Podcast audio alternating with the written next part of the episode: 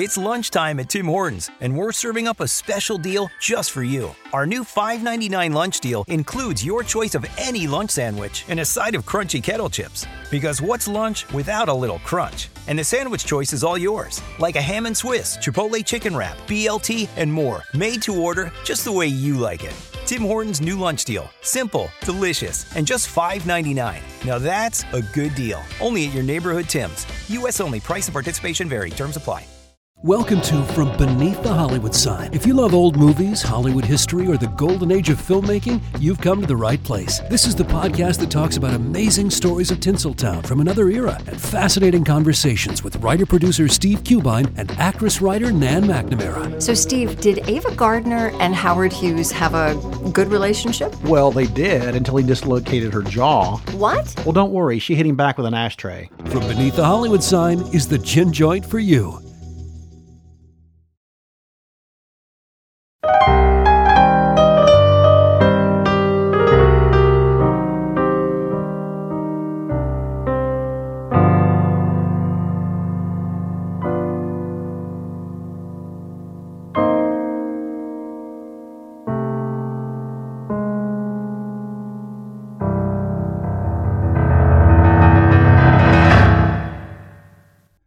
Welcome all to another episode of the Most Notorious Podcast. I'm Eric Rivenes. Thank you for listening, staying subscribed. I so appreciate you sticking with me week after week. I've got another fascinating story for you now.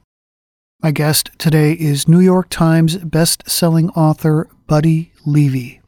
He is the author of many books, and his work has been featured or reviewed in the New York Times, the Wall Street Journal, NPR, USA Today, the Washington Post, the Washington Times, and the list goes on and on.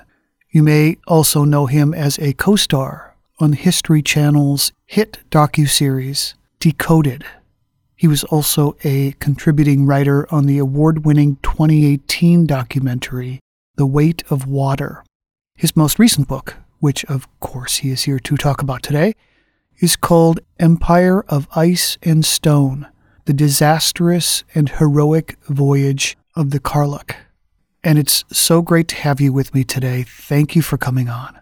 Eric, thanks for having me. I really appreciate it. Yeah. So, what inspired you to write this book? Where did you get the idea? Yeah, that's a great question. Um, I guess the short version is that I started working as a journalist covering adventure sports around the world back in the late 90s and the in the early 2000s and near the end of my run following people all over the world um, i mean places like borneo and um, new zealand uh, argentina i found out that there was this blind adventurer who was going to be racing in this eastern greenland and i wanted to see what that was all about so i embedded myself into his team and followed him around for a couple weeks in the mountains and fjords of Greenland. And there was a Norwegian woman uh, who I met there who introduced me to the uh, book, The First Crossing of Greenland by Fridtjof Nansen, and this famous Norwegian explorer named Nansen, who was just a remarkable person and um, humanitarian and won the Nobel Prize later. And I, I started really getting interested in uh, Arctic exploration at the time uh, and started reading widely about it.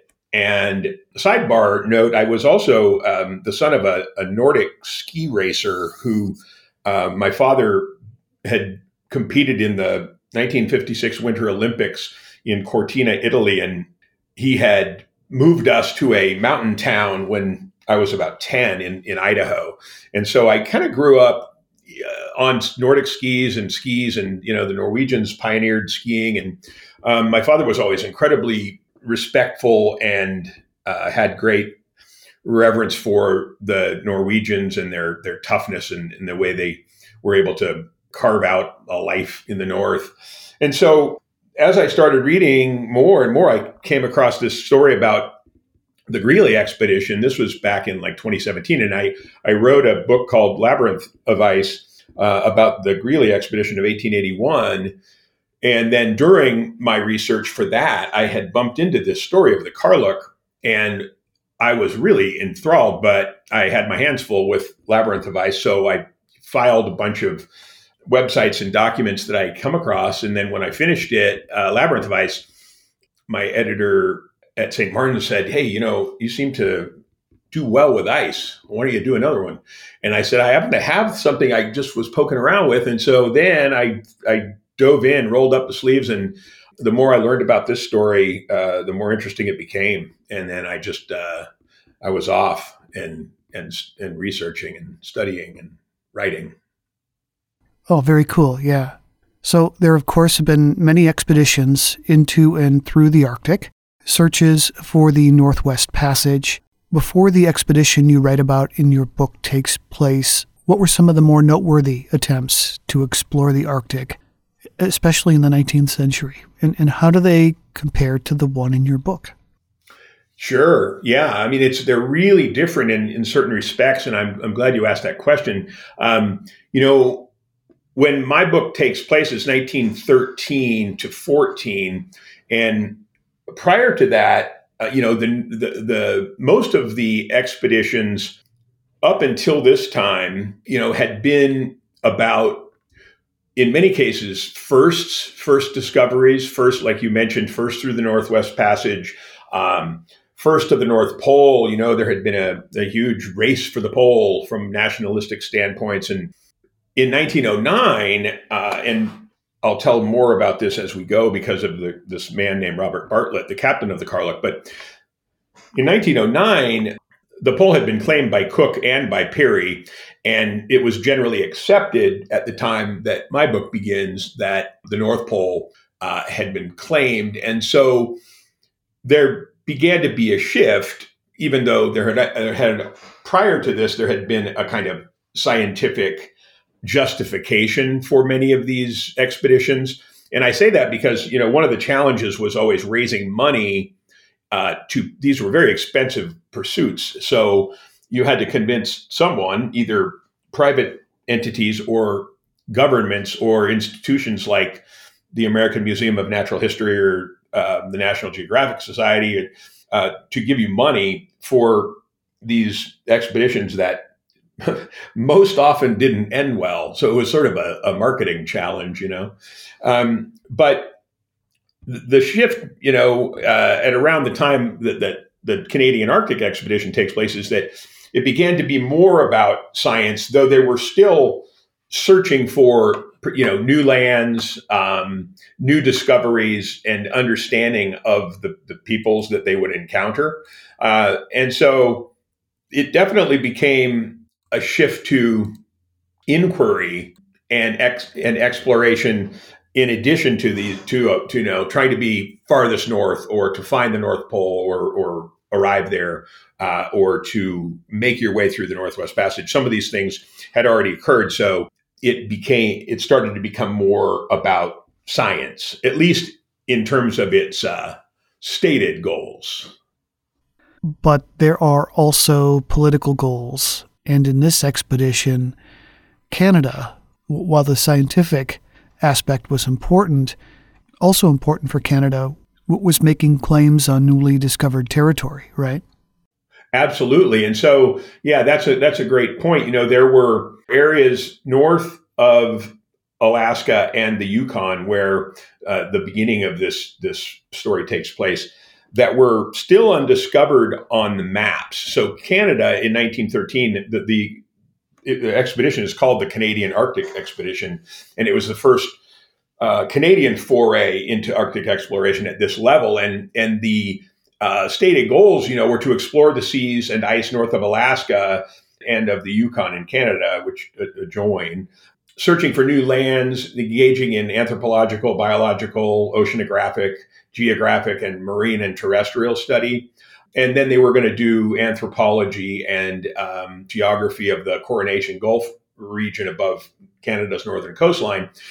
But they also, there was this place called that Robert Peary had described from the coast of Greenland on a prior expedition Robert Peary, who claimed the North Pole, and he he said that the, he saw this landmass, and so an American expedition prior and or nearly at the same time, and this expedition, uh, were also trying to find this this landmass, which would expand national territory.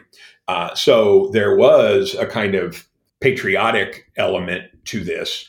And that also explains partly, I mean, both men who are at the heart of this story, Vilhjalmur Stefansson, uh, who was an Icelandic American but became a Canadian citizen, and Robert Bartlett, who is a Newfoundlander.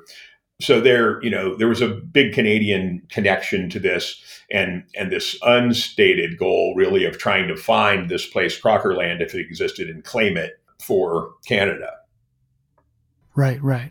So Vilhjalmur Stefansson, one of the characters central to your story. Where did he grow up? What was his education? And how did he become interested and involved in Arctic exploration? Yeah, Vilhjalmur Stefansson is a fascinating character. He he is an Icelandic American, but, but born in Canada, and he and he became an explorer and an ethnologist. But as a boy, he um, it's it's interesting. He was na- he was nicknamed uh, he was named William, nicknamed Willie, and he legally changed his name to Vilhjalmur uh, later as a nod to his Icelandic roots. But his friends called him Steph, and I tend to call him Steph or Stefansson. But he had grown up in kind of hard scrabble existence in North Dakota, and he had um, really a scant, uh, like literal one room schoolhouse kind of education where he read every single book they had by lamplight. And ultimately, he was really precocious and he went to, he, he got into college very early, University of North Dakota. Um, he was later uh, booted for being truant and the the irony was that he was actually working moonlighting as a tutor uh, at a high school because the this guy got sick, and so Stefansson um, was he got kicked out, but he really was um, he was working for a school and teaching it. He very he was a very quick study, and I think of him kind of as a chameleon. Uh, he immediately applied to the University of Iowa, was accepted, and finished his degree within a year, and then the next thing you knew, he was had a teaching assistantship at Harvard, but he, that's he he kind of had a wanderlust, and by the time the the book starts, oh, and and by the way, at Harvard he got into a couple of uh, little scrapes where he was uh, accused of selling uh, exams to undergraduates, and um, he was all set to go do uh, anthropological work in Africa, actually. So he's kind of an unlikely polar explorer. That he, but he had written some article about the origins of the blonde Eskimo, and that that was read by another explorer who invited him. Uh, this guy named Leffingwell, who invited him on an expedition, and he scrapped the Africa plan and immediately uh, decided to head north. And after that moment, he was he was in the Arctic for, I believe, nearly 12 consecutive years with a few forays back to the mainlands to uh, go get more money uh, for new new expeditions. And so by the time the book starts, he's just returned from four years in the Arctic, and he's already planned this next expedition.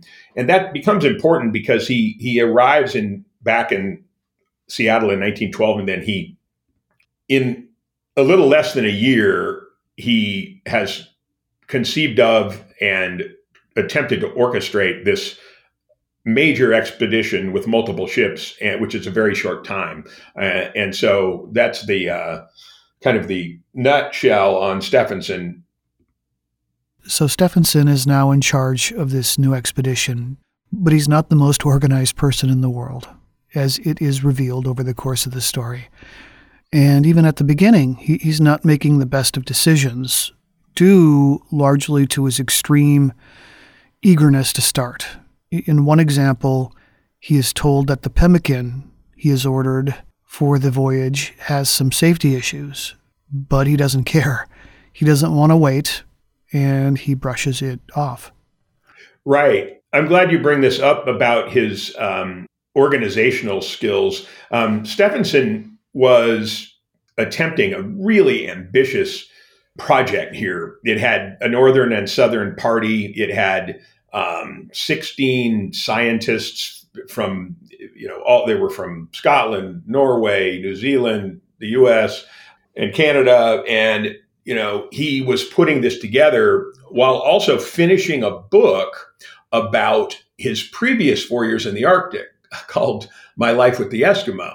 Um, and so he was uh, spread a little thin. And meanwhile, he was meeting with the Prime Minister of Canada. He took a ship to Europe and participated in a conference there where he was touting this expedition. Uh, and it was at that conference that he actually met Robert Peary, who who suggested that he take on Captain Robert Bartlett, who was at the time considered the greatest living ice navigator.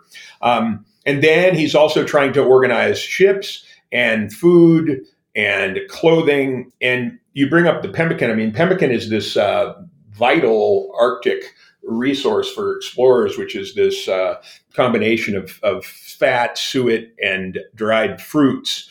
And it packs a, it's it's dense in calorie. And there was there was as he was corresponding with the one of his co-leaders, he received a telegram saying that the purity tests were coming back faulty. And part of it was that they claimed there might have been broken glass in some of the pemmican. And so uh, Stefansson famously wrote this telegram and said, you know, damn the purity tests. We need to go and get this stuff sent.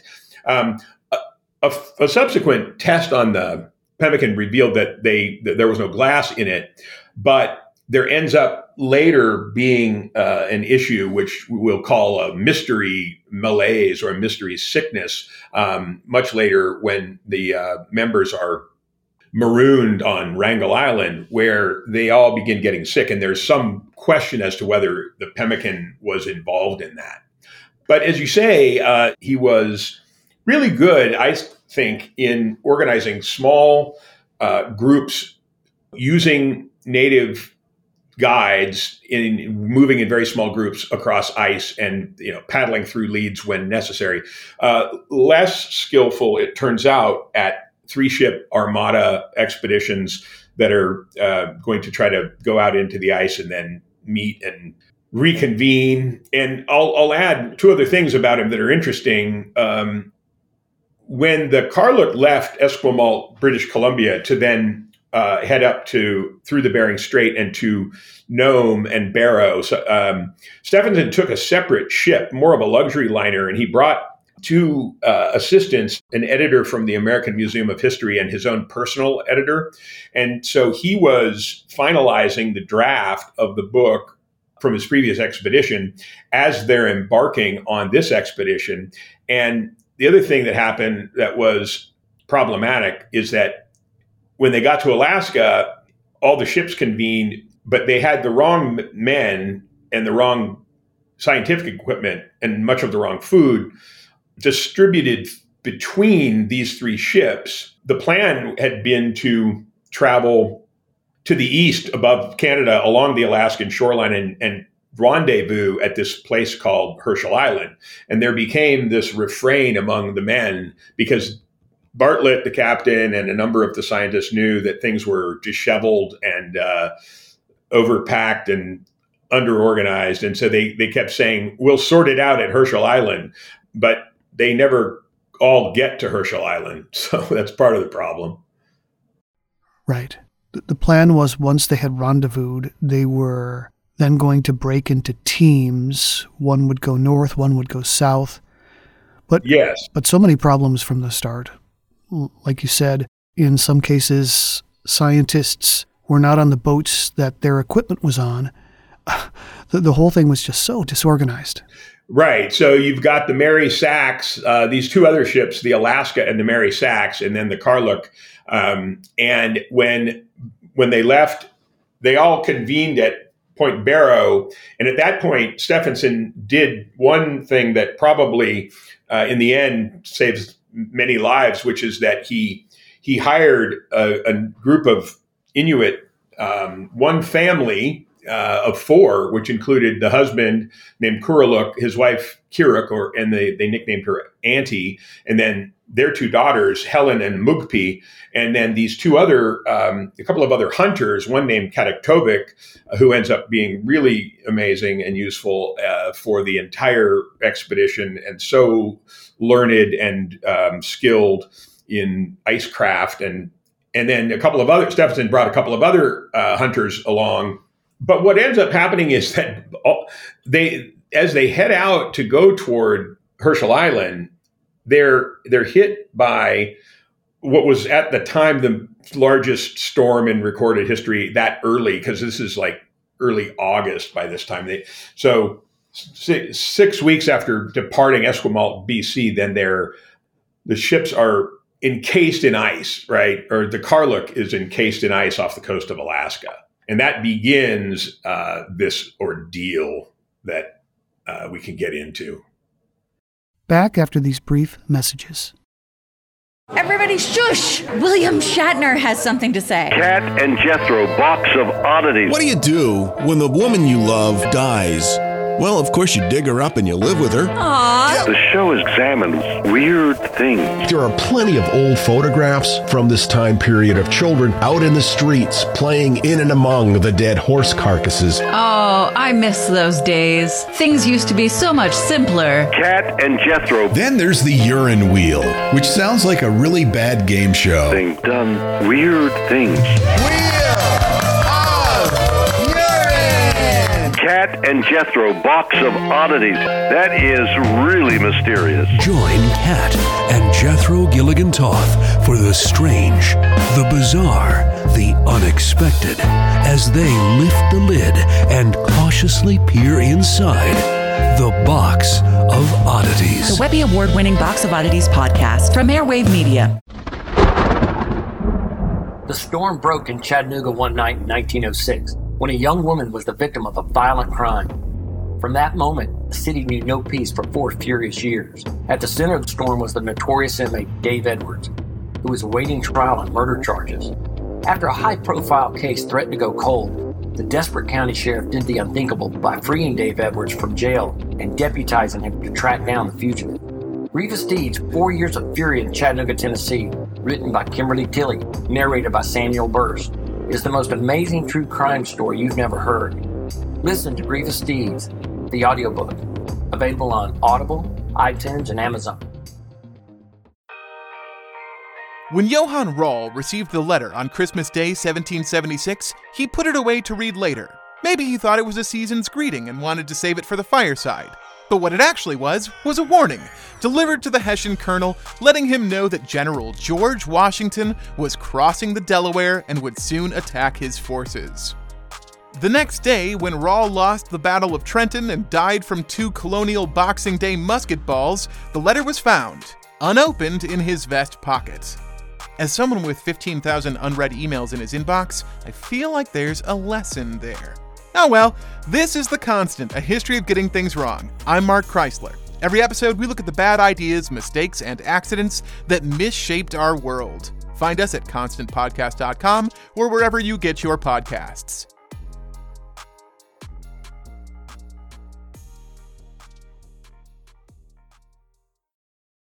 And back to the interview. One of the things that happens early on that, that really ratchets up the tension between Stefansson and the scientists is that in a, in a big meeting they all had, um, he, he avoided answering their questions, uh, basic questions like, where are we going exactly? And it's made worse when Stefansson actually reveals details about their expedition to the newspapers. More details than he does to the people he's, he's employed that have put their trust in him. And that includes talking about some of the dangers that they will likely face. And some of the scientists, you know, reading the papers, they were wondering what the heck is going on. Yeah, that was a really intense uh, early like indicator that things not everyone was on the same page, right? So one thing Stefansson did that was very shrewd uh, was that he procured on that earlier trip to Europe. He, he went to London and he he procured media rights, both moving picture and still picture, and then print rights to the stories, um, essentially. And in order to do this, he told the Canadian government that he would not draw any pay for the expedition. Well, all the other Canadian uh, expedition members who were scientists were being paid uh, for their services. And Stefansson told them very late in the game, oh, by the way, you, you can't publish this or go on a lecture tour uh, until more than a year after our return. Those rights are all mine. And so he ruffled a lot of feathers. There was just, you know, some members threatened to quit immediately. Um, and he managed, because he was a very persuasive person, he managed to say, look, you know, um, I'm not getting paid. It's going to work out. Everyone will be fine. And like you say, he was sort of duplicitous and two faced because he, he, the things he was saying, they were, he was being interviewed at different points like Nome and Barrow. And he was telling the papers that he made some claims that were really, really sort of shocking. One of them was that um, the goals of the expedition are far more are far more important than either the safety and survival of the ship or its members. and the, the you know the scientists are, are thinking, what, what, what are you saying? Like, and then he also mentioned that he believed pretty strongly that if the ship got encased in ice, it was going to uh, float out into the Arctic Ocean, perhaps never to be seen again. And so everyone was a little bit uh, just sort of shocked by these statements. Um, and he was being partly sensational, but also there was good evidence from previous expeditions that um, that very well might happen. Yeah, it, it's interesting too because because there's a, a, library on the ship, and in that library there's a book that's a, a focal point of conversation amongst the science staff and the crew. It's a book about a ship that had suffered the same fate as the Karluk had in about the same place and had drifted west like the Karluk was doing. And things had not ended up well for that ship, right? Not at all. So that ship was called the Jeannette. And in 1879, it took off. And, um, you know, it, it, you're exactly right. So the Jeannette um, was encased in ice and floated for a very long time, nearly a year, and it it passed this what looks like you know from a distance uh, above. Now, when we look at global maps, it looks like a a, lot, a stone or a rock above northern Siberia, which is actually this island called Wrangel Island that figures very prominently in this story. But you know, once they um, are drifting, you're right that they are reading these captain's logs from Captain DeLong, uh, and they know that ultimately that ship, and they're on the same drifting trajectory. That that ship, the Jeannette, was crushed, and its mem- many many of its members perished these horrific deaths. But I should back it up a little bit to explain um, maybe what happens with Stefansson and the Karluk uh, before the drift really begins in earnest. That would be great. Yeah. Yeah. So very soon, in, and also let me say a couple words about um, about Captain Bartlett. So Robert Bartlett was a very uh, storied explorer in his own right, and he had been with Peary to within 150 miles of the North Pole. He had captained this ship, specially built ship called the SS Roosevelt, and the Roosevelt was suited for breaking ice and he, he guided this thing to the top of the Smith Sound and the above northern Greenland, and then they struck out over the ice. And Peary had Bartlett as his main navigator, not only in the ship, but also in the pioneer party that was running the dog sleds and, and making this approach to the pole. And importantly, with it, when Peary was within 150 miles or so of the North Pole, he sent Bartlett back to the ship saying that he wanted to take this man named Matthew Henson, who was a better dog driver. And, and Bartlett admits that that was true. But the problem was that Bartlett was the much better uh, navigator and recorder with a sextant of location. And so, had he taken Bartlett, I think there would have been less controversy about whether he made it to the pole or not, because if they had, in fact, then Bartlett would have proved it. So, Robert Bartlett is this this uh, really well known captain. And as they're really early on in the trip, Bartlett decide they, they get encased in ice within like about a few miles off the shore of Alaska. And then this storm, they, they're encased in essentially a, a mile square of ice. So it's like the ship can't move under its own power and it's locked in like this giant disk of thick sea ice that is and the storm starts pushing them offshore. And Vilhjalmur Stefansson gets antsy pretty quickly as they begin leaving the shore. So after drifting for only a month, they're still within. They they they, they sometimes move really far offshore, and then the the wind and current brings them back closer. And when they get closer after about a month, Stefansson tells Bartlett that he is going to take two of the hunters and the best dogs and a handful of the scientists and go on a caribou hunt. And he he does this against Bartlett's sort of better judgment, and then things just go south in a hurry. Um, a day after Stefansson leaves the ship, he is stranded on this really small island.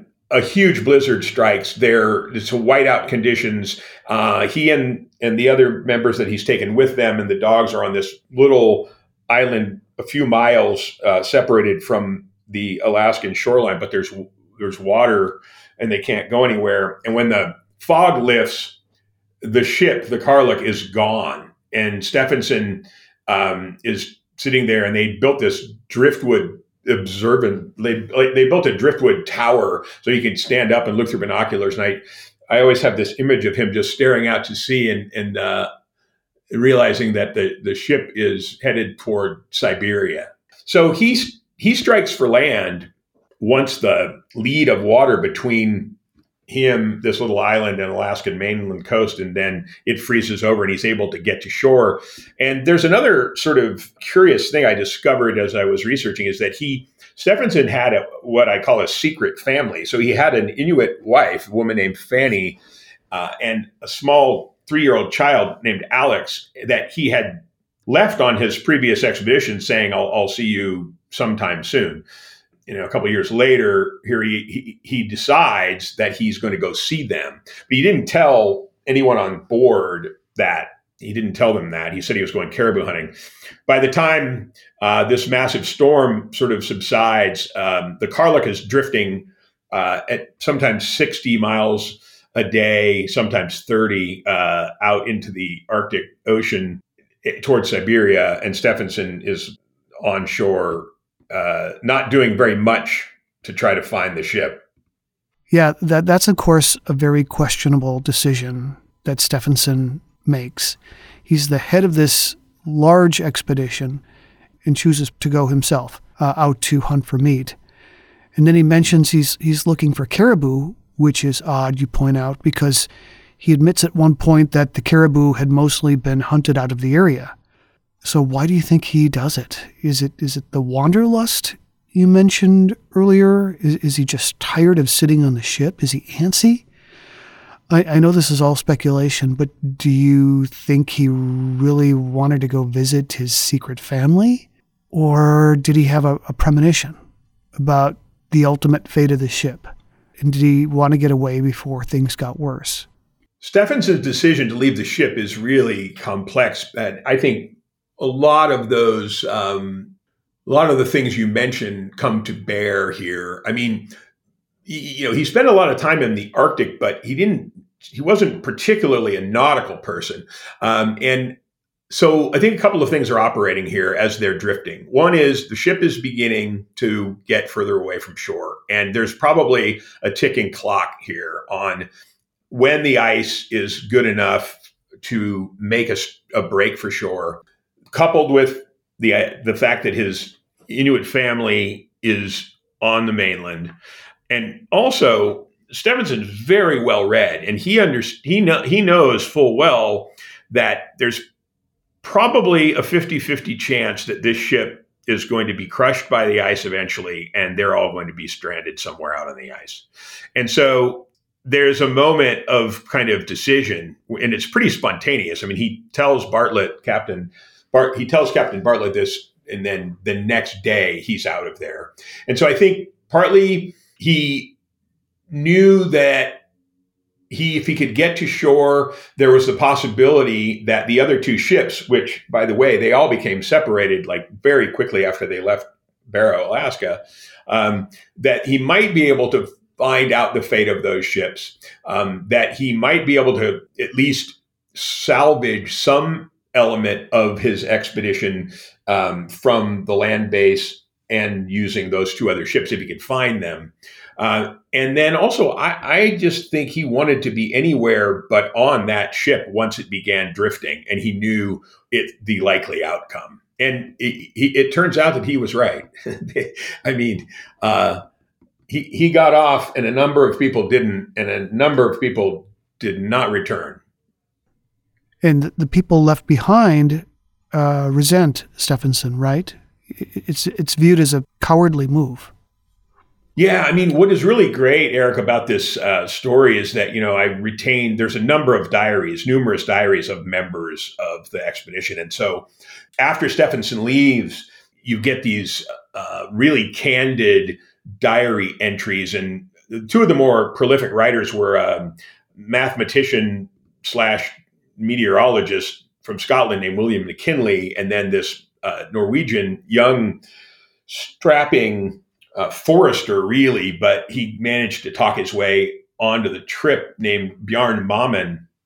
And these two left incredibly detailed diaries. And so, you know, you get these, uh, it's kind of like watching a, episode of Survivor where they do the on the fly voiceovers and you know the people say what they're really thinking. And so you know they're saying they're saying things like yeah um, you know we Stefansson has left us like lambs to the slaughter.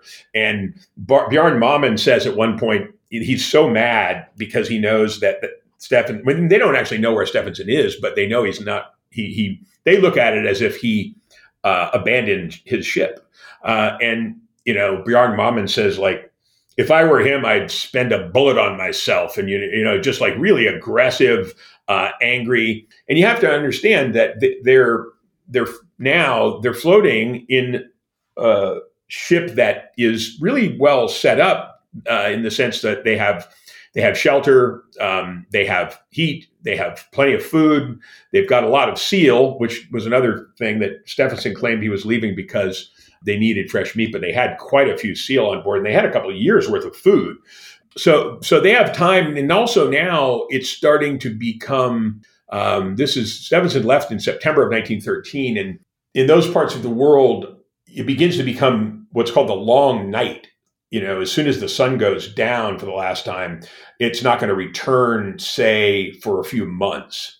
And so, you know, cabin fever and these kind of seasonal um, anxiety disorders and depression were a very real thing on claustrophobic tight ships with people living elbow to elbow uh, every day. And so, yeah, temperatures were beginning to flare, and also uh, there was a general nervousness about the the future because, like you say, there was a library on board, and most of the scientists are reading every night about previous journeys. Um, now, meanwhile, I have to tell you that that Bjarne Mamen was, you know, they weren't completely idle, so they were getting out onto the ice and uh, and going skiing uh, and and training with the dogs. And Bartlett was really organized as far as making sure that they were prepared for fire, that they unloaded and reloaded stores of coal and food and gear numerous times in the event that the ship was going to be crushed, which Bartlett sensed that was probable. And so they were keeping busy, but at a certain point, you know, the the the lights do go out in the sense that uh, sun sets, and then they're they have to survive a couple of months of sort of terminal twilight, I'll call it, and darkness and aurora borealis, and uh, as they're waiting to see what's going to happen with this ship. Right. And I do want to ask you about the ship itself, too. You talked about Peary's ship, designed specifically for breaking ice. The, the Karluk does not quite have the same pedigree, right? No. that, that, that Peary's ship had. It's, it's, it's a character all on its own.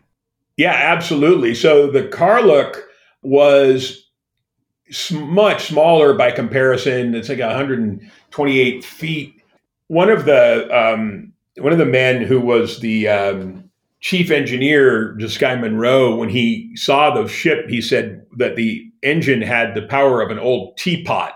Uh, and you know, Bartlett stopped um, their progress right when they when he got to they left Esquimalt, British Columbia, June of 1913, and then when they got through the Bering Strait into Alaska, he he put a halt on the expedition and said this the ship needs retrofitting. The front the bow is needs more sheathing to bust through ice. The engine needs to be overhauled. And so there was it was an old uh, the the Karluk is the Aleut word for fish and it had been a very successful cod and salmon fishing ship um, but it was about 30 years old and um, it, you know it wasn't really suited for being out and breaking ice. And so that it ends up having to uh, attempt uh, conditions for which it is not suited completely. And it, it, does become a character unto itself because we're we spend a lot of time on it and the men um, are spending their nights in their cabins and uh, you know there's a lot of camaraderie and revelry too. I mean they they hold winter games during christmas time uh, you know sports festivals and uh, out on the ice but it becomes clear that the I, the Karluk is you know it's it's ice is encroached all around it and is beginning to sort of impinge on uh, the hull on this wooden hull. And you get these really eerie scenes in which the, you can hear the cracking and the screaming and the wailing and the moaning of the Arctic ice, which is sort of never still. Uh, and then this this ship that's trying to bear up to the pressure. It's almost like a living thing, and so is the ice, and the ice is much more powerful. Um, and so those, yeah, those are some of the scenes that I really love describing, and they're eerie and haunting, and um, there's the knowledge that as the ship is drifting out into toward the Chukchi Sea and toward Siberia, that if it gets crushed, there's a sighting of this land, which is Wrangel Island, once or twice, and so there's they have a goal essentially. But I wanted to say that while they're drifting along and while Bartlett is keeping them busy and organized, um, and and they're doing some exercise and dealing with 30 snarling sled dogs, the Inuit family are hard at work sewing Arctic clothing, um, going out seal hunting, and building uh, sleds. And so everyone's attempting to do what they can with the knowledge that we're probably going to be crushed. And when they're crushed, when or if they're crushed, they're just going to be abandoned on the ice. Right. And as the title of your book suggests, for listeners who haven't picked up on it already, this disastrous voyage results in the loss of life. At least some of the crew, uh, they don't survive.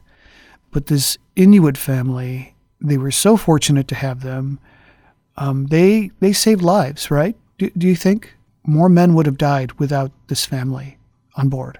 Oh, absolutely. So, um, you know, you're. I, am glad you bring up the cover because it, it's funny. I always I always worry about spoilers, and and then I was talking to my editor, and he said, uh, "Look at the cover of your book." it's like, um, you know, th- things are going to unravel, and they most always do in these Arctic expeditions. But what is really amazing to me is that uh, right after the new year in 1914, uh, the ship begins to be really encroached on, and and um, fangs of ice like. Sh- shatter through the hulls. And Bartlett has had the good sense to send everybody down onto the ice with all this gear. And they built this camp with a, a number of igloos and this box house. And um, there's this really dramatic scene in which the uh, Bartlett stays on board and he has everyone and all the dogs and everyone abandoned ship except for him. And he's playing uh, all these records in the galley, and, and he, he, plays. They have a gramophone, a Victorola and they're playing. He's playing these records, and drinking rum. And he's after he plays each record, he frisbees it essentially into the fireplace. Um, and he gets down as the water is cascading in and reaches almost deck level. He puts on Chopin's funeral march. Very, he had a flair for the dramatic, and then he walks out onto the the deck of the ship, and and right as uh, it's about to reach ice level, he just steps off, and and everyone at this ice camp they've now made is standing there and they watch, you know, first the hull and then the masts go sinking below the surface. And there's this grand puff of steam where the steam engines are just uh, filled with water. And then the Karluk that's been their home for four months or so is vanished and the ice freezes over where it had been and now they're just stranded on the ice moving on this flow that's going where the wind and current takes it. We will return momentarily with the rest of the interview. Hi i'm matt albers host of the pirate history podcast. The men and women of the golden age of piracy are some of the most infamous and often misunderstood characters in all of human history. You know their names. Captain Morgan, Anne Bonny, Henry Avery, Mary Read, Captain Kidd, Blackbeard. But do you know their stories, their real stories? Every week over on the Pirate History Podcast, we explore the real lives of these pirates. We examine what made these pirates sail the high seas in search of plunder and adventure and revenge. The real stories are a lot more complex and a lot more interesting than the stories most of us have been told. If you'd like to hear the stories of the real men and women who went on the account and sailed under the black flag, join us on the Pirate History Podcast. And back once more. But, but despite the fact that they were just drifting in this sheet of ice, there are educated people aboard, and they do have some, some understanding of where they actually are. And they believe that this Wrangel Island is their best shot at survival, right? Absolutely. So, yes, while they could, uh, some of the scientists made do with the instruments that were still aboard the Karluk, and they've been uh, they were able to take soundings of the depth of the wa- of the water, and they also were able occasionally to get sextant and um, horizon and celestial readings of their location. Plus, Bartlett had seen from the crow's nest once or twice Wrangel Island, where he thought was Wrangel Island. I mean, it made the most sense given everything he knew and where they were. And it was about 100 miles away, or a little more than that, when the Karluk sank. And so Bartlett determines that their only hope for survival is to prepare a kind of ice road from their place on the ice, which they dubbed shipwreck camp, um, this 100 miles or so to Wrangel Island. And so he begins sending out small dog teams to build and by ice road i mean i mean this is interesting because most a lot of people look at the Arctic, and it seems in their mind to be this kind of sort of ice rink of flat surface that's unending, uh, which is nothing close to what it's really like out there because there's giant moving tectonic plates of ice that are moving and bashing into one another and creating these giant pressure ridges. Um, and so it's it's not flat at all. There are um, you know some of these pressure ridges are over 100 feet high and they're just rubble of broken ice. And so Bartlett has the good sense to uh, send some of the members with dogs, and often it's the uh, it's the Inuits, Kuraluk and Kataktovik, to create this kind of trail of igloos, a relay station of igloos, maybe 10 miles apart, that have caches of food. He understands that there's no way he's going to get every, all the food to, uh, they, they don't have the dogs and the manpower to get all the food to where they need it. So they begin these relay caches. And that on some of these journeys is where some of the disasters occur because a few of the members they sort of mutiny. They had been with Shackleton on a previous voyage called the Nimrod, um, which is not the endurance voyage, but they believed they knew more about ice travel, but they really wanted to go on their own and, and man haul sleds rather than use dogs. And so that became a problem. And um, you've got some men going toward the wrong islands and um, being marooned there. Um, but Bartlett understands that by the time he gets to early spring when the sun arises again, he's got to make a break for it in these relays. And they, he was pretty well prepared and has set up these igloos with caches of food. Problem, of course, is that traveling over that kind of terrain, there are a number of things to worry about. Uh, first of all, the shifting uh, and fracturing ice underneath. I mean, on numerous occasions, uh, members are sleeping in, in igloos uh, after a 12 hour slog across the ice and then the ice ruptures beneath the igloo in the middle of the night, and everyone is scampering, and they all are sleeping with their in their Arctic clothing for just this reason. And you have the other problem of um, because they they're killing seals along the way, polar bears are beginning to follow them, and so you've got a number of encounters with polar bears uh, that are really, I mean, full on attacks that you know swiping at the dogs and um, having to shoot the polar bears to, to not also be eaten yourself. Yeah, yeah, and I know you you you mentioned this uh, a bit before, but if you could just give us a visual for listeners, where exactly is Wrangel Island? So if you look at uh, if you go to the top of the Bering Strait, and Alaska is on your right to the east, and the, Siberia is on your left to the west. There's this place called the Chukchi Sea, uh, and Wrangel Island lies about hundred miles off of the coast of northeastern Siberia, and it is the only thing separating Wrangel Island from the mainland is this uh, body of water called the Long Strait. And um, Bartlett understands that that's his hope for salvation. And so you've get this incredible two, two and a half week marathon day uh, slog across this buckled and broken ice with all these near death experiences and a few of the members becoming uh, lost.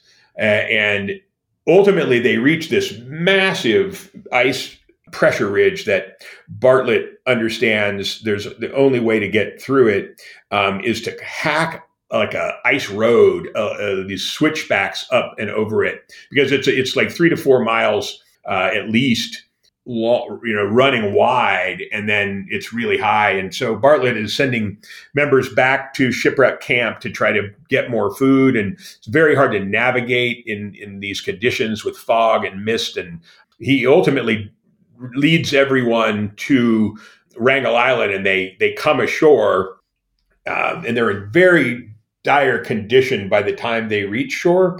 Um, many of the members, um, and I'll say most of the Anglo members, the Inuit family is in very good shape um, by the time they they reach there, but.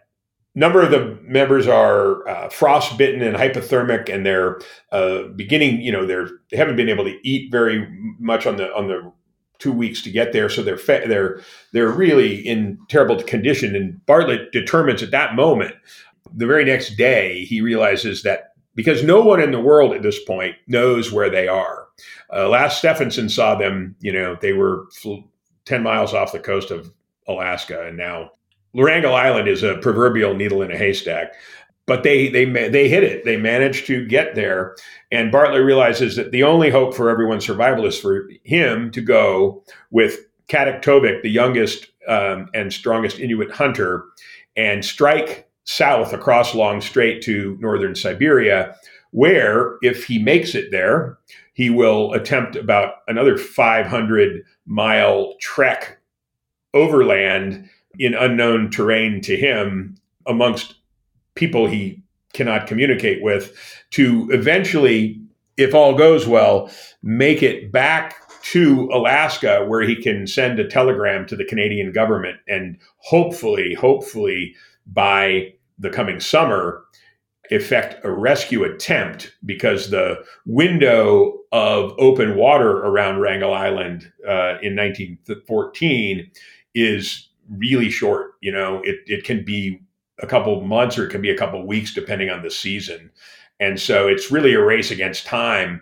And once they arrive on Wrangel Island, I'll say that things devolve into something of a uh, Lord of the Flies on ice, we'll call it. um, Bartlett leaves them with some very specific instructions, uh, which is to try to set up a couple of different camps. And he tells them where he hopes to send rescue ships the next summer if he makes it.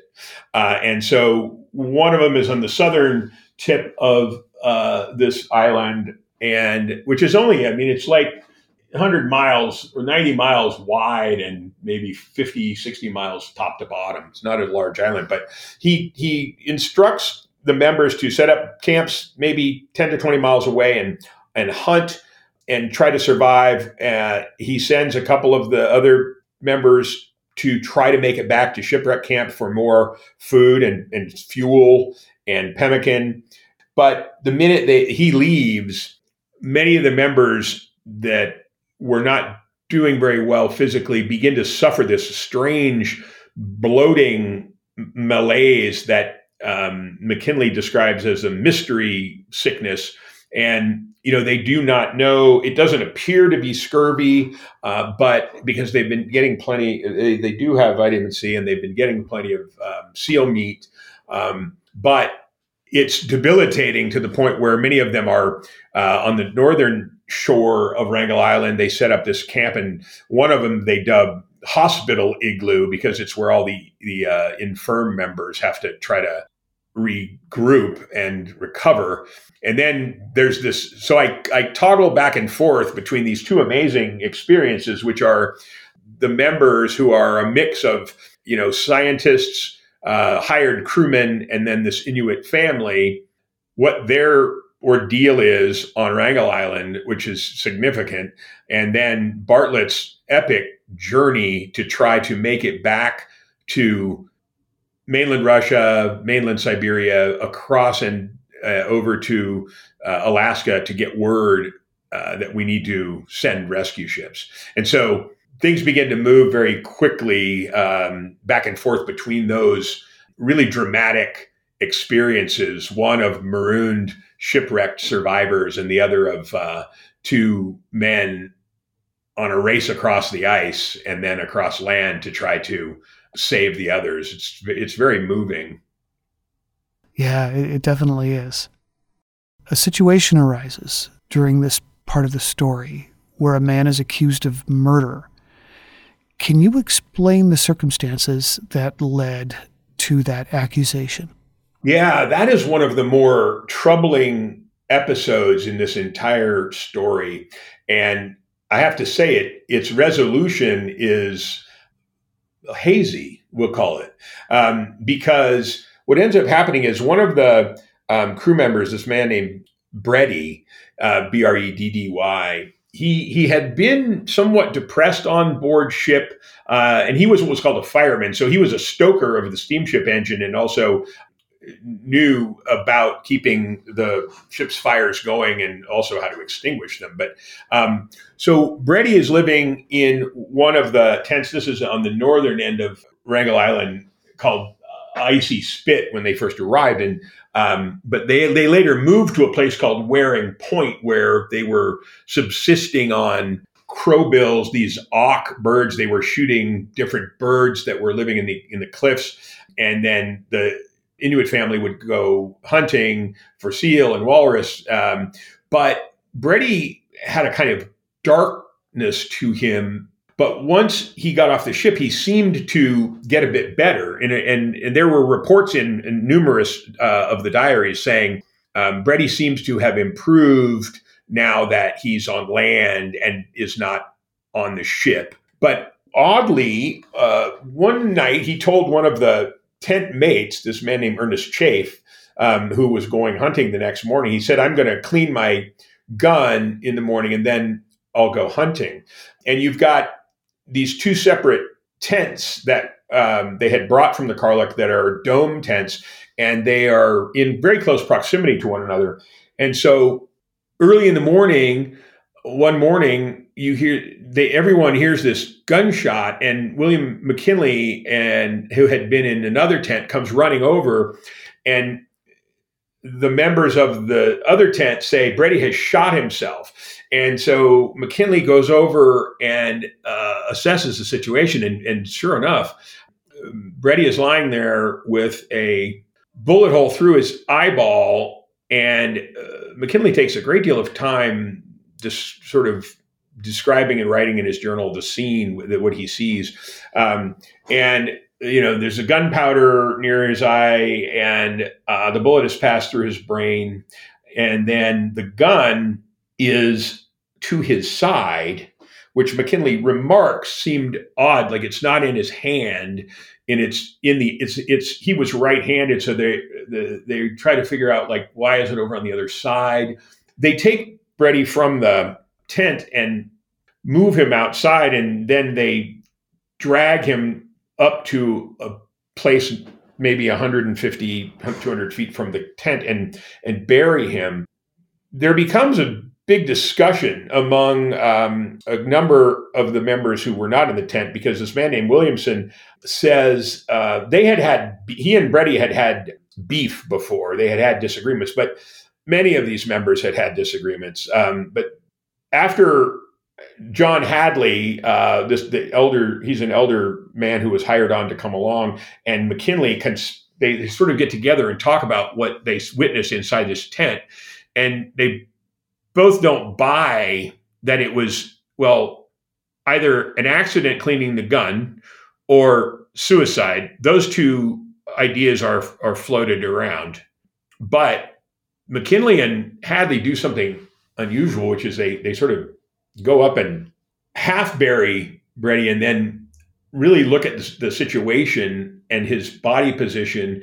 And they both determine independently in their journals that they think Williamson murdered Breddy.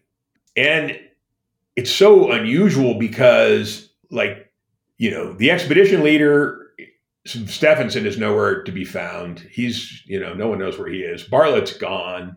So you've got this second in command, John Munro, and he actually wasn't, he was somewhere else down you know, at the time he had headed south to go check on these other members. And so you've had this very tragic episode where some of the members are writing in their journals that it might it must be murder and the person is living 10 feet away and so it's really tense but they essentially just take the guns away from that tent and uh, say we don't want any more we don't want to hear any more business about you know with you and firearms and uh, McKinlay later writes in his journal that something to the uh, tune of um, life goes on and we'll never know the truth. Hmm. Uh, Wrangel Island is, is, normally full of polar bears and seals, right? But but the men marooned there were not were not able to take advantage of this bounty of game. Yeah, I mean the conditions were really difficult. The polar bear were still when they arrived there is in March, and um, the polar bears were still uh, quite a bit out on the ice because they're they're where the seals are, and so these members are so ragged by this time and um, and fatigued and diminished that they're and, and hunting is hard. So they're trying to get they're trying to get seals. They're trying to get um, they actually build a um, uh, and McKinlay build a skin kayak for when the waters begin to open up a little bit in the late spring, early summer, and, and they'll be able to potentially get walrus. Um, but that's a few months away. And so they end up at this place called Cape Waring, where, uh, like I said, there are thousands, millions actually, of birds that are nesting in these high cliffs. But the cliffs are uh, arduous to get to, and maybe some of them are five miles from the camp, and some of them are, are farther, like 10.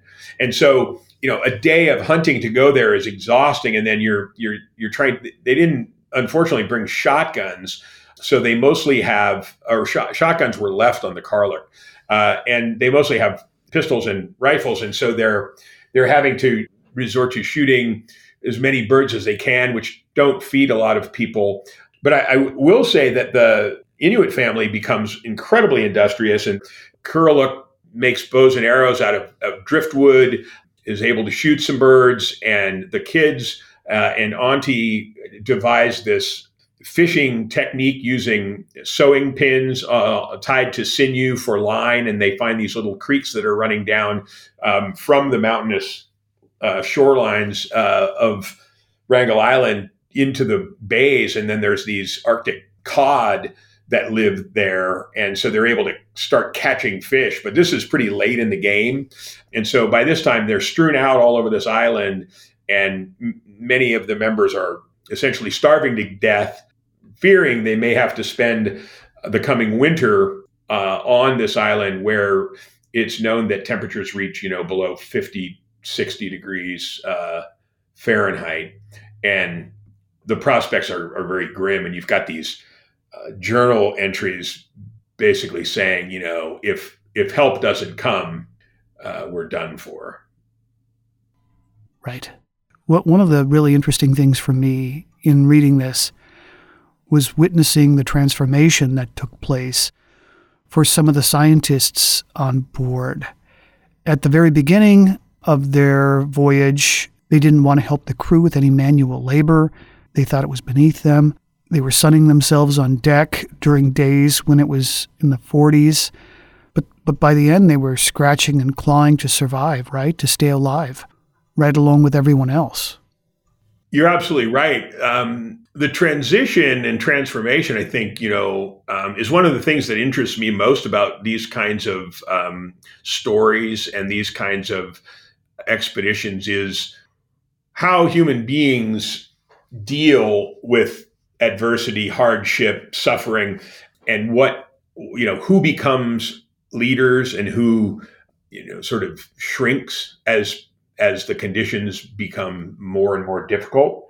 And so you're right. I mean, there are a few members who I really, mainly because their journals are so elaborate and, and detailed and beautiful. But, you know, if you take the Scottish school teacher, William McKinlay, for example, I mean, he, he, he was literally a math teacher at a, effectively a high school when he started. And, and then in a year, he's become a dog sled driver, uh, an ice navigator, a leader of men, a hunter. He did a number of solo journeys to the southern part of Wrangel Island alone, become snowblind, you know, trying to see how the other members are faring and to bring them some food.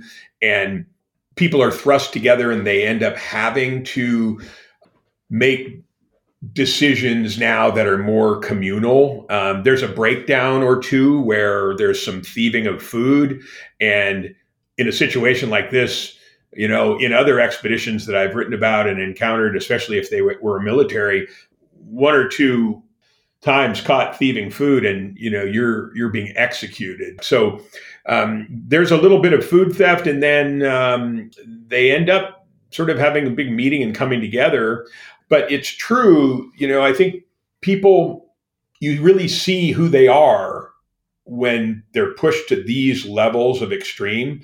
And that's one of the things that has always drawn me to such stories to see what uh, people are made of and their their innovative capabilities to either you know hunt food survive and also the i'm i'm intrigued by and impressed by and moved by the what humans are capable of given really extreme conditions how they they sometimes surprise themselves with what they're able to do both physically and also uh, mentally and emotionally and all of those are at trial in this expedition the physical the mental the emotional it, it's all there yeah yeah and there are some very poignant, bittersweet moments in the story as well. And for me, it was that young Norwegian ski instructor who, who wrote so eloquently in his diary.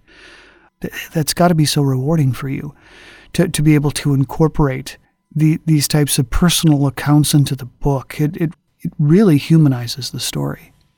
Absolutely. I mean, there have been more than one time when I've sort of broken down, you know, in um, at the keyboard because you're you're really living with them. And I have to say, it's what I try to do uh, when I write these books is to bring the reader there so that they they know these um, we'll call them characters, but they're they're human personalities who, who lived in this world, and you you're with them in really intimate and and trying moments when, uh, in certain cases, you sort of know it's their last breaths. You know, they they'll um, they're writing in igloos or in these wall tents of canvas. Uh, their last installment, and it just sort of abruptly trails off, and you know then then the rest is reported by others who were there.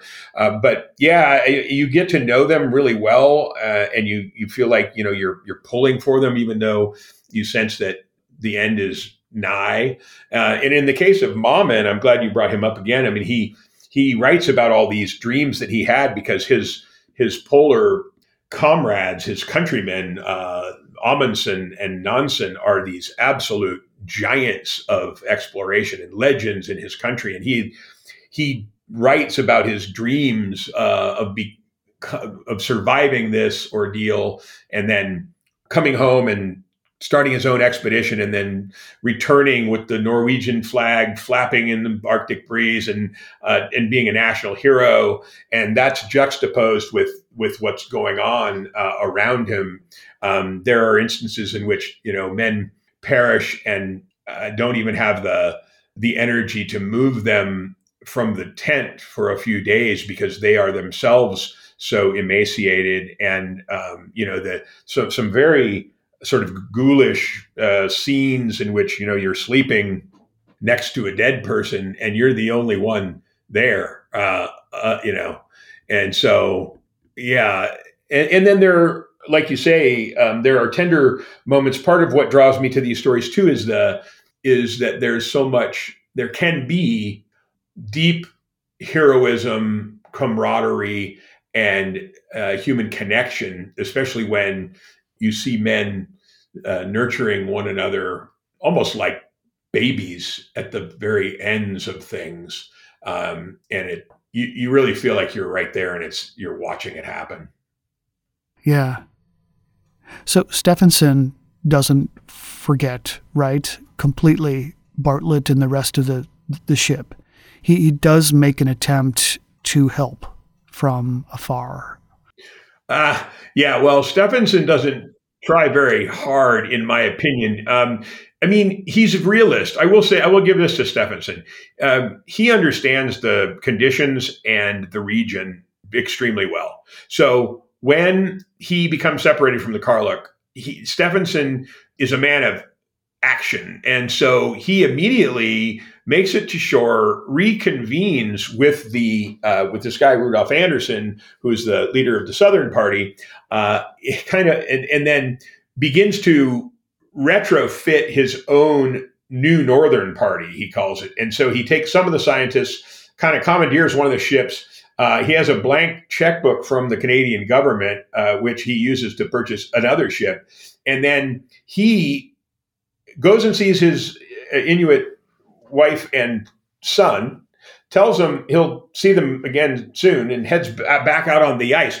He, in that time, he writes a letter to the Canadian government, but he's very clever because where he is in the world, you, you, can only send letters by dog sled team, like that go back to Barrow, Alaska, and it takes like a month or something to get there. And so he understands. He he tells them the Karluk is gone, and I'm going back out on the ice. No, and, he, and as he writes this, he knows that by the time he gets the response, he will already be gone and back out on the ice, and with this smaller, more manageable um, scientific party. And that's exactly what he does. And and so we do cut, we do return to Stefansson, um, but then Bartlett's really the one who's responsible for rescue if it's going to come. And I'll tell you, he makes it back to Siberia, and there's an incredible. I mean, it's really a book in itself. That this story of his, his journey with Kataktovik, um, being pursued by polar bears, and then encountering these friendly uh, native Chukchi people who really help them move back along the Siberian coastline for it takes them a long time and 700 miles. And Bartlett finally makes it back to Alaska, where he sends uh, telegram word to the Canadian government, and he begins immediately to spend every waking hour. And he's in bad shape physically and mentally by the time he gets to back to Alaska, but he recovers in time to organize a rescue attempt, and he brings to bear a, a number of ships from that the U.S. is in charge of, and then even Russian icebreakers, and and tells them, you know, there are a couple of dozen members of this expedition on Wrangel Island, stranded, most likely suffering, and we need to get there uh, before the season closes. And so, at that point, Bartlett and Stefansson are are worlds away. I mean, Stefansson's back out on the ice, doesn't really return. And and, and by the way, World War uh, One has uh, broken out like right while Bartlett is um, making it to uh, Alaska and trying to effect this rescue, and that plays a role because the couple of the the Russian icebreakers are are recalled uh, and ha- uh, when they learn that they're at war. Um, but you've got this sort of it really does become um, a race against time because I'm moving back and forth at that point between it. Think of it like scenes in the movie between these bedraggled members uh, subsisting on Wrangel Island, chewing on uh, seal blubber and intestines, and Bartlett frantically trying to organize these rescue ships as the ice is beginning to fill the waters and encroach again. Right, right. There's a lot that we haven't covered today, in, including the fate of the small party that decided to head out on their own. You know, stories like that. But but I do want to ask you about Bartlett and Stefansson after this is all over. Bartlett held some resentment towards Stefansson for what he did. He believed that Stefansson had abandoned the ship, basically.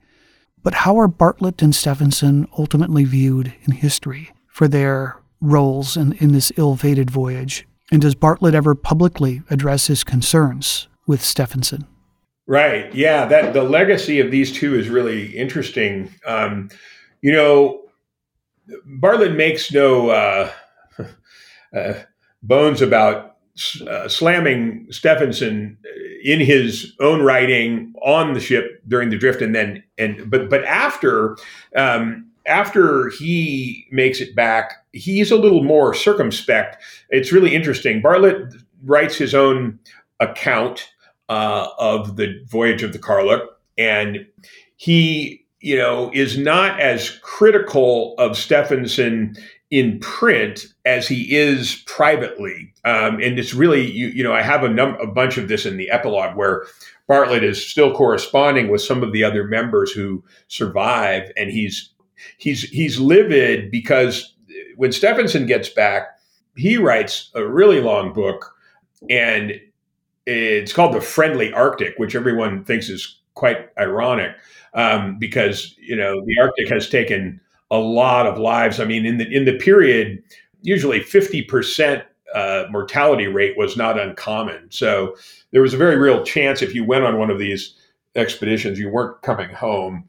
Um, but Bartlett reads this friendly Arctic and which has Stefansson's own account of everything that happened. Well, the problem was Stefansson wasn't there for anything that happened on Wrangel Island. So he doesn't really know, but he speculates. And he says some kind of offhanded things like, I don't know what the problem was. It was, you know, I made it to shore. Uh, these these guys, Bartlett could have taken them across long strait. Traveling over 100 miles of ice is not a difficult thing. Um, you know, forgetting the fact that they've done this ordeal to get to Wrangel Island in the first place, and no one is in any condition to go another hundred miles across broken, moving ice. Um, but you know, Bartlett undergoes a, an inquiry initially about um, his decision to take the Karluk offshore, which was uh, Stefansson actually encouraged him to do it, and, and Stefansson ultimately uh, does say in print that you know the decision to go offshore was mine and it was probably the worst decision that i'd made in the entire expedition but yeah it, ultimately Stefansson ends up being somewhat reviled at least by everyone every survivor of the Karluk expedition but he goes on to become a really well-known um, scientist. He, ironically, he never he never goes back to the Arctic after he comes back. This time, he organizes uh, yet another in 1921, I believe, he organizes. Um, about a decade later, at any rate, he organizes another expedition to Wrangel Island um, in which he does not participate and more people die. So history looks at him in, a, in interesting ways because his contributions scientifically are considerable. And, you know, he did uh, they, the finds of the uh, expedition itself end up, you know, they, they do discover a few more islands um, and, you know, they have ethnological um, discoveries from living for four years with various peoples of the region. Um, but I, to me, it always comes down to the kinds of choices that these men made in the moment, and that's how I look at it. And it, it's uh, it's pretty clear to me that I'd rather have have um, have a pint with Bartlett than with Stefansson. Yeah, me too. so, yeah, I, I do want to mention to listeners you have a website, buddylevy.com, for people who want to check out your books. And I also want to ask you, if you don't mind, um, to tell us a bit about The River of Darkness, which, which is a book of yours that, that came out last year. Could you give us a, a synopsis? Yeah, so um, River of Darkness is a story um, of the first Europeans to descend the entire length of the Amazon from its headwaters in uh, Ecuador all the way to the Atlantic. Uh, and it's a conquistador story. This took place in um, 1541 and 2 mainly. But it's an amazing story because you know it, it has the Pizarro brothers, the the famed brothers of doom, Francisco Pizarro, and a number of others, Gonzalo, his other brother, who embark on this um, journey looking for El Dorado, um, the Golden Man, and also for cinnamon, um, and they end up uh, just on this incredible voyage it's it's interesting in, in similar way it it started as one thing and ends up as another. It starts as a voyage of of discovery and ends up as a voyage of, of survival. But uh, it's a really interesting story because it's you know it's really connected to that um, search for El Dorado, which reached a kind of apex uh, in around Bogota, Colombia, and Quito, Ecuador, around this time. Um, Francisco Pizarro has just recently, uh, you know, sort of conquered the Inca, and then you've got these men uh, floating down this massive waterway and encountering all of these previously unencountered by uh, Europeans uh, tribes dwelling on the on the banks of the Amazon, and it's just incredible that that anyone makes it, and um, and the stories that they they tell are really really compelling. And you know, so uh, yeah, it's also it's been the feature of a couple of um, History Channel docu series that are upcoming. I've actually been uh, been I've, I've, filmed sequences for two of them. Um, uh, History's Greatest Mysteries, hosted by Laurence Fishburne, and then uh, another one. But uh, I don't know about their air dates, but um, yeah, there, there's a lot of interest in you know in the Amazon. There are still unencountered tribes living there. It's a very amazing place, and and River of Darkness um, tells a particular story about Francisco Orellana and the uh, the descent down this um, greatest river in the world, in my opinion. Yeah, that sounds cool. You, you write history books where, where the drama, the, the conflict happens on water, oceans, rivers. Is there something about water that, that draws you in, interests you?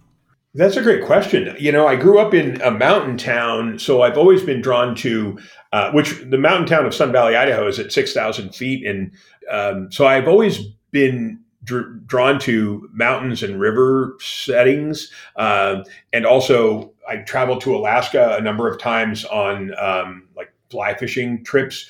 Um, but I have to say, um, once I went to Greenland, you know, that the North, that's one element of it. But also, so it isn't water specifically, I suppose, creates levels of danger uh, that you know people have to contend with. And so um, it's not only water but it's it's that it's where the water is heading and it's the difficulty in moving uh, across and through and over the water which um, is rife with all sorts of impediments whether they're you know creatures that can eat you or flip over your canoe or kayak or whether it's frozen uh, arctic seas that are their own kind of animal that that is um, something that you have to be very fortunate and skillful to traverse. You know, I guess I'm drawn to danger to some degree.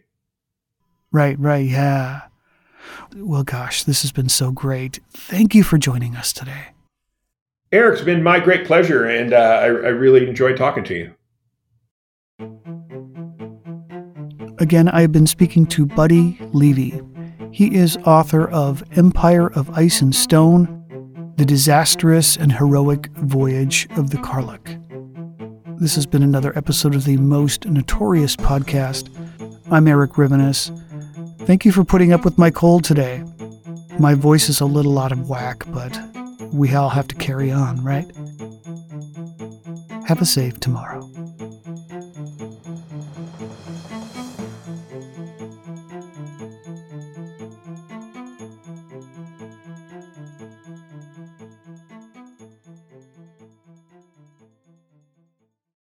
When you need mealtime inspiration, it's worth shopping Kroger, where you'll find over 30,000 mouthwatering choices that excite your inner foodie. And no matter what tasty choice you make, you'll enjoy our everyday low prices, plus extra ways to save, like digital coupons worth over $600 each week. You can also save up to $1 off per gallon at the pump with fuel points. More savings and more inspiring flavors make shopping Kroger worth it every time. Kroger, fresh for everyone. Fuel restrictions apply.